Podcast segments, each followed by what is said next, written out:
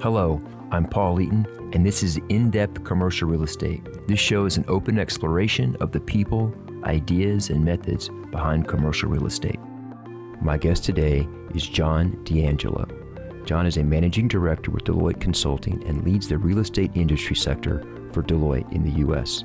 With over 25 years of experience as a management consultant in real estate, John has helped some of the biggest names in real estate optimize their operations and leverage their technology. John, thank you for coming on to the podcast here at uh, In Depth Commercial Real Estate.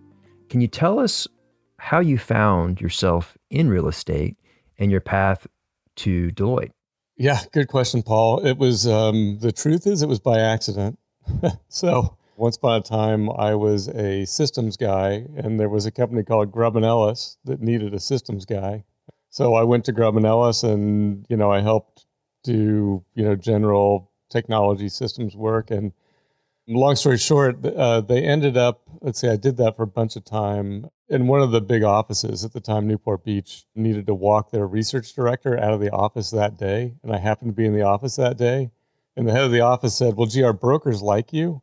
and uh, we, we, need a new research director. So you want to be it? and, and, I said, sure.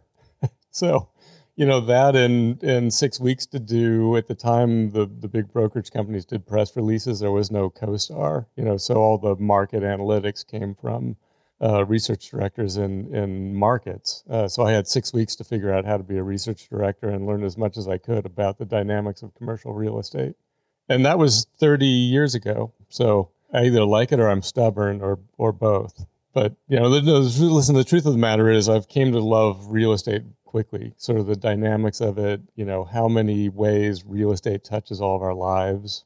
The personalities that are that are drawn to real estate and in the in the various angles of real estate. I mean, think about all the sort of wildcat entrepreneurs who you know are the leaders in real estate. Those people are a lot of fun to they can be frustrating too, but they can be an awful lot of fun to be around and helping them run a better business. So, more than your simple question, but that's how I got to real estate and that's why I'm still here. So, you've been in research for over 30 years regarding commercial real estate. Yeah. What are your thoughts about the reputation of commercial real estate being unwilling to invest in technology and unwilling to lean into certain opportunities that other spaces have really taken advantage of. Is the reputation true? And if it is, why have we been unwilling or unable to take advantage of some of the tools that other businesses are using? Yeah, so here I'll, I'll weave you another uh, another uh, flag here as an answer. So the punchline is it is true. I think it's justified. And I'm getting increasingly frustrated about it, Paul. And and part of listen, part of why I came to Deloitte was to bring all of the things that Deloitte has figured out in other industries to the real estate industry. So, you know, you and you do that by I think understanding the there, there, there are certainly complexities about real estate. There are certainly things that are different about real estate but you also need to understand kind of what the art of the possible is in other industries. And I think we as a general industry have this huge opportunity to change the way we think about technologies and to rethink, you know, data and how data is leveraged and to shift away from being, you know, very sort of instinct and heuristics driven to not I don't want to replace instinct and heuristics. I think those are those are fantastic things that cause, you know, seemingly maybe even illogical things to happen that have been fantastic. There's something about having a vision and you know creating something today that doesn't exist that is a very big part of real estate investing and developing. But it would sure be great if we could change the way data has a seat at the table and analytics is used to understand risks and opportunities that sit alongside of, of instincts and judgment and, and heuristics. And and I think that's the opportunity for the industry is to is to really change in mindset. And I think we are moving there, Paul, and I think we're moving there partly with a generational sea change. You know, as as leaders, you know, I'm I'm the first year of of Gen X, and you know, I have I have pretty much uh, I haven't lived a digital life, but you know, technologies have have changed the way I live in a very big way in my in in in my you know lifetime. And you know, the thinking about people in Gen X, Gen Y, um, you know, millennials ascending into leadership positions who have very much lived a digital life that have come into our industry and looked around and said, "Really, this is how this is how you work." And I think that's finally having an impact in the way the industry thinks about using technology and, and using data and using analytics, you know, not as a, a way to replace people and, and judgment, but as a way to make people better. What are some examples of a use of the technology that maybe 10 years ago were not being used, but are now being used in real estate? Yeah, think about um, uh, God. You know, something as simple as uh, valuations. So you know, doing I think there's a lot that's been written about you know doing predictive modeling around valuations. You know, and listen, single family valuations are, are a little easier than than commercial valuations, but it doesn't mean it's not possible to you know sort of suggest a range of values that sort of get you in the right planet or the right ballpark that that people can then exercise judgment. So just the that thinking about you know, gosh, the work a think about an, an asset manager inside of you know one of the big institutional investors. They are like ground zero for needing a lot of information to do their job well. And and a decade ago, it was all done by hook or by crook in spreadsheets, pulling information together, getting what they needed to do their job, spending, you know, two days a week, two and a half days a week, wrangling information before they could spend a minute thinking about it. We're seeing places, particularly in the big investors, where that's shifting in that in the in the division of how much time they spend wrangling data and how much time they spend thinking about what it means is shifting to the good. And that's all through, you know, leverage of technology. So I think one, it's the willingness to use new ideas and new algorithms to provide us with knowledge. I think also it's seeking new sources of data because I think we have to have the new data sources to effectively use some of the new tools. Can you think of some examples of where the industry is finding new data sources as opposed to, of course, previously we had, for example, the data from the county appraisal organizations or entities. That's very standard. What are some of the new, like maybe satellite data obviously is coming to the fore? Can you think of any other examples? Sure. Social media sentiment. So, you know, I, I, what what are people saying about the neighborhood, the block, my building? You know, particularly in in multifamily, but even you know in commercial, right? So, it's a data source that didn't really exist in a in a big way a decade ago that now exists, and it took real estate a while to figure out that there was value in that data. But it's interesting, Paul. I actually I, I think there's a bigger question about what data do we touch, but it's not captured. It's not captured. It's not leveraged. And, and it's a good thought experiment to think about. You know, what other data sets should we be looking at, and how do we incorporate those with what we have?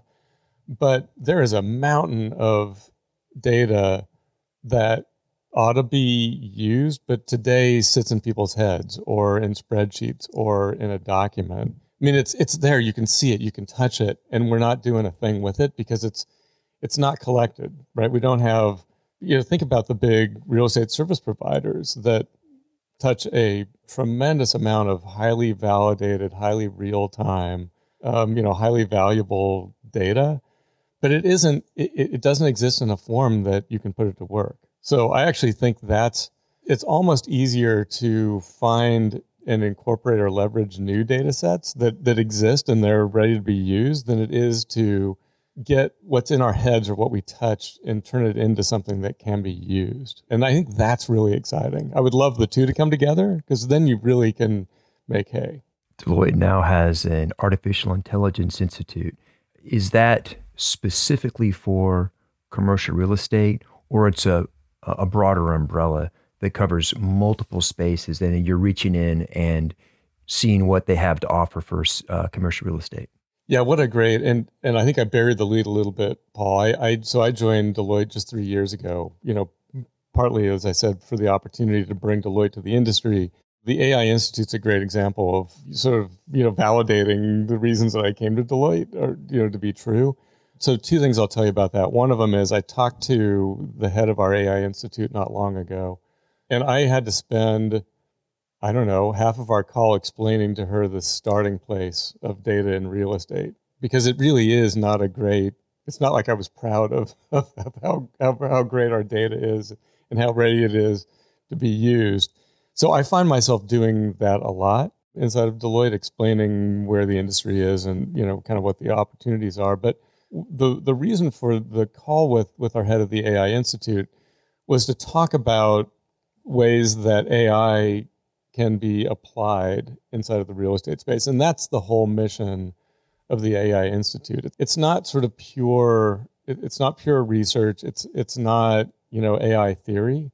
It, it's all about how does AI get applied to business uses. So thinking about you know the applications of AI in different industries, and you know, and what's common across those industries, and the kinds of things that you've got to be thinking about. You know, like ethics in AI, and you know how those come together. Uh, so the so the AI Institute, and if you haven't, I, if you go look at our public facing website for the AI Institute, there's some fantastic videos that talk about where AI is and how AI can be applied across uh, some industries to to really bring about innovation. What are some examples of AI use that are currently being used in other businesses or other spaces that you think are being or will be applied to commercial real estate? Yeah, there's one that I think. Well, here, let me give you a couple of them. So one of them is uh, natural language processing. So that is so think of AI as as incorporating machine learning and a bunch of different forms of AI, but one in particular is NLP. So extracting meaning from static documents. So crawling through, looking for, you know, AI is a, a bunch of AI is about pattern recognition, right? Right. On, on a big scale, right. done really well. So you're looking for phrases or or words in headlines, or you know, or in the vast number of documents that we have inside of real estate, and extracting data from things today that are that don't exist as data. They exist as you know artifacts I think the potential for that to create data that can then again be used in, in AI applications is, I think, a, a really interesting thing. You know, the other one is think about uh, actually, there's an example that the AI Institute gives about basically making appointment calls more valuable or more effective. So, so think about you know a hospital that is reaching out to people to remind them of appointments. Well, there's only so many. You know, so you've got so many resources. They can make so many calls an hour the raw amount of work in in in certain applications has become so much more valuable by applying AI. So effectively, what you're doing is thinking about, well, look, who's going to show up anyway? Who do we not need to call? Who are the high risk people based on all the data patterns that we see that a call can make a huge difference on? And instead of just giving people a, a list of appointments to follow up on, give them the appointments that are risky, that look like, boy, if we can if we can make a call here to this person, or we can make two or three calls instead of just one, we'll we'll raise the the you know the number of people that show up for their appointments on time, which has these huge cost implications. Right. And effectively, all you're doing with AI is giving somebody a different call list than you would have given them before AI, but they're doing the same work. They're just doing that. The the the results from that work are so much more effective. So mean, imagine that for people that are making cold calls. So I, I, had somebody call them ramen eaters. You know, the, the the the people that are just coming in, right? That are you know working for their desk cost, that are pounding out calls. If you could hand them a list that helps them be more effective in in those calls, you know, gets them effective earlier in their career, brings in you know more revenue. It has all these ripple effects. So there's a direct application to that use case in real estate. How do you think the Internet of Things, IoT, is going to affect real estate? Yeah, boy, we did a survey, I don't know, two, three years ago as part of uh, an annual publication we do about commercial real estate. And the, I'm going to get the numbers wrong, but just in broad strokes, it turned out that of the people who captured IoT data, you know, only a, so not everybody captured it, of the people that did capture it, you know, a fraction, like 10% were doing anything with it. I think the the the potential for IoT, you know, combined with machine learning or you know AI, is in, in helping us run better assets. You know, so when's a there's the normal use cases of think about when a piece of equipment is is raising its hand and telling you it's about to fail, or you know, how and where is my building not running as well as it could be? And and what do I do about it? All the way, if you keep playing that out, IoT plus, you know, with with lots of of the right sort of safeguards plus AI, you know, could help you run an autonomous building, a building that, you know, if, if maintenance is needed, can call for a truck roll. If a set point's wrong, can either change the set point of, of, of equipment or, you know, raise it to somebody to pay attention to it to change a set point. And I think the just having buildings that are you know better environmentally that have a you know their, their use of resources is as efficient as possible and their impact in the environment in which they live you know as as impactful as possible i think iot data actually gets us a long way there you know i think it'd be very helpful because right now many of us are using rules of thumb to make decisions that may be the, the, the correct frequency for some maybe maintenance on average. But every building and every system is different. And IoT and machine learning can help us make the best recipe for a particular asset, which may be quite different than the rules of thumb that we're using that work in general for most buildings. You bet. So I think it would potentially save us quite a bit of money and and uh, time.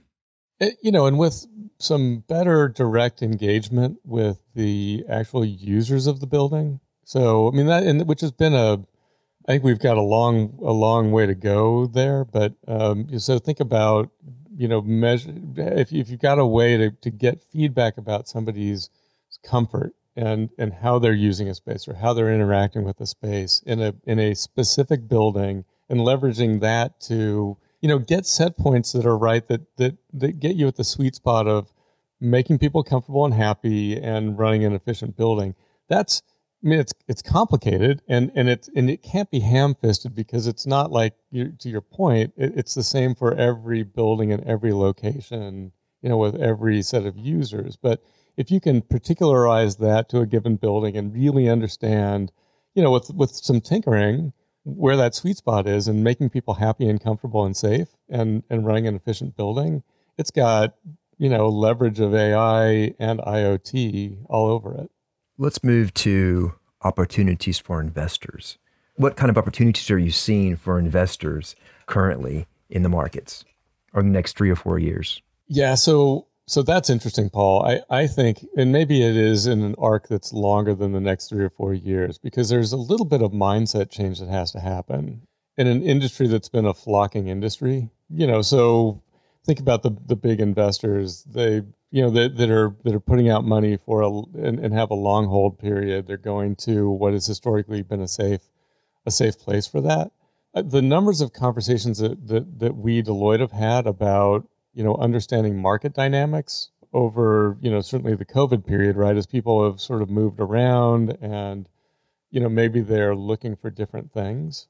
So just using data analytics to understand market behavior and market dynamics in a much more real time sense, I think is really interesting. I think it was, listen, I think it, uh, it existed before sort of the COVID shutdown. I remember having a conversation with a with a client about you know, how do we using you know Nashville as a as an example of boy, if we'd only known you know how much Nashville was going to be sort of a healthcare mecca, you know, we could have built multifamily before the next people did, and et cetera, et cetera. But that whole thing, you know, picking the next X, you know, Boulder, I, you, fill in the blank, right? Of you know what indicators tell you jobs social media sentiment you know kinds of retail that are popping up that give you a leading indicator that this is someplace you need to pay attention to. I think that's a it's, it's a tremendous opportunity for investors, but it also it also means you kind of have to set aside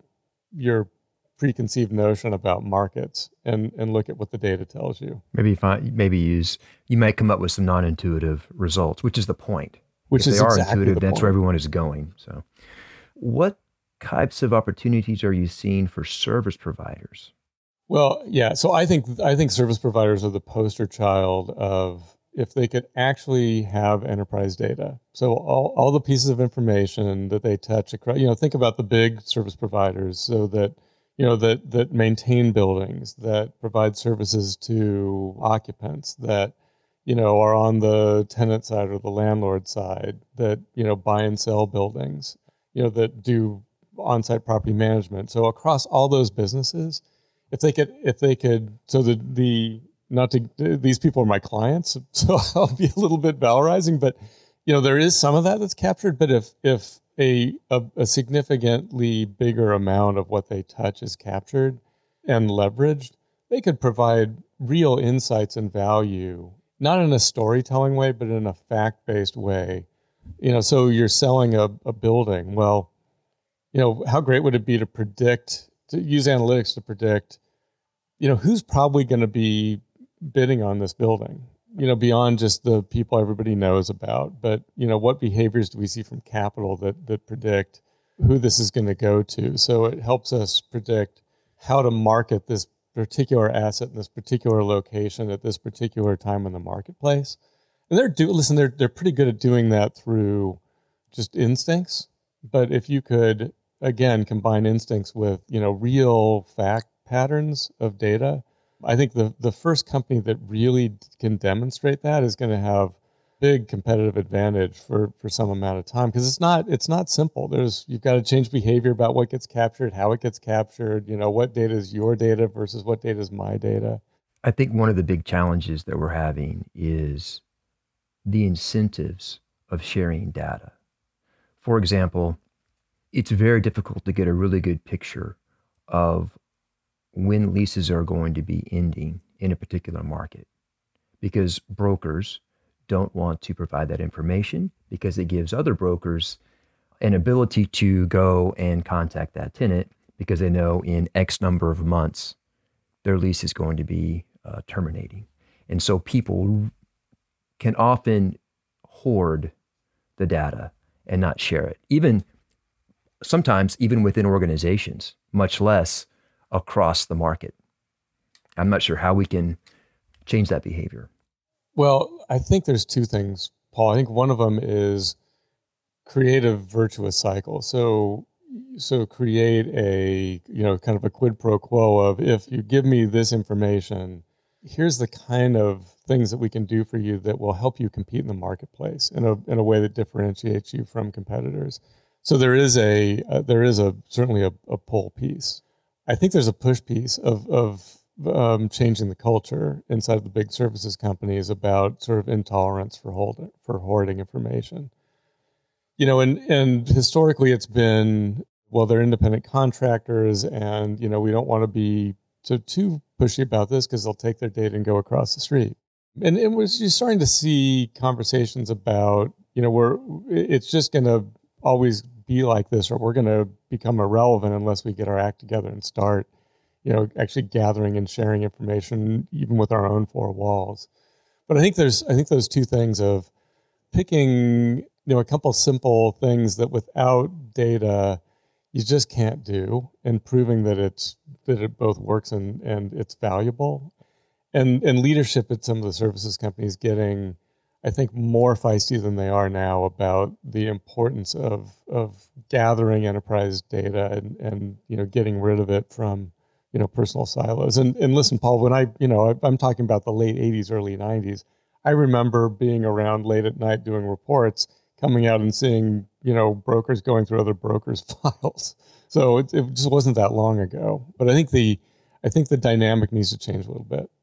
One final question. How optimistic are you that the openness to using new tools in commercial real estate is going to change over the next five or ten years well, listen, I'm temperamentally very much an optimist, but I, I, I, think I also have reasons to be optimistic. And I think that's, you picked a, a timeline that I think is right. It's probably in the next five or 10 years. Based on conversations and behavior, and I think a wake up call from the pandemic and and you know the ways it's affected real estate and the way the ways that people really needed to get real time you know kind of pulse information has uh, that you know and kind of the generational sea change I think has created an environment where there is much more interest and willingness.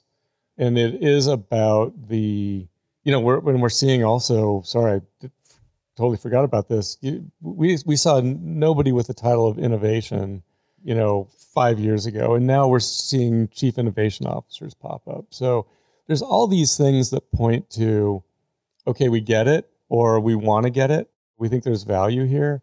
And now we just need to know what to do, if I can paraphrase right, which is a much different starting place than prove to us that there's value here. John, thanks a lot for coming on to this podcast. I really appreciate it. And I'll put your information in the show notes. Great. Thanks for having me, Paul. It was fun to talk.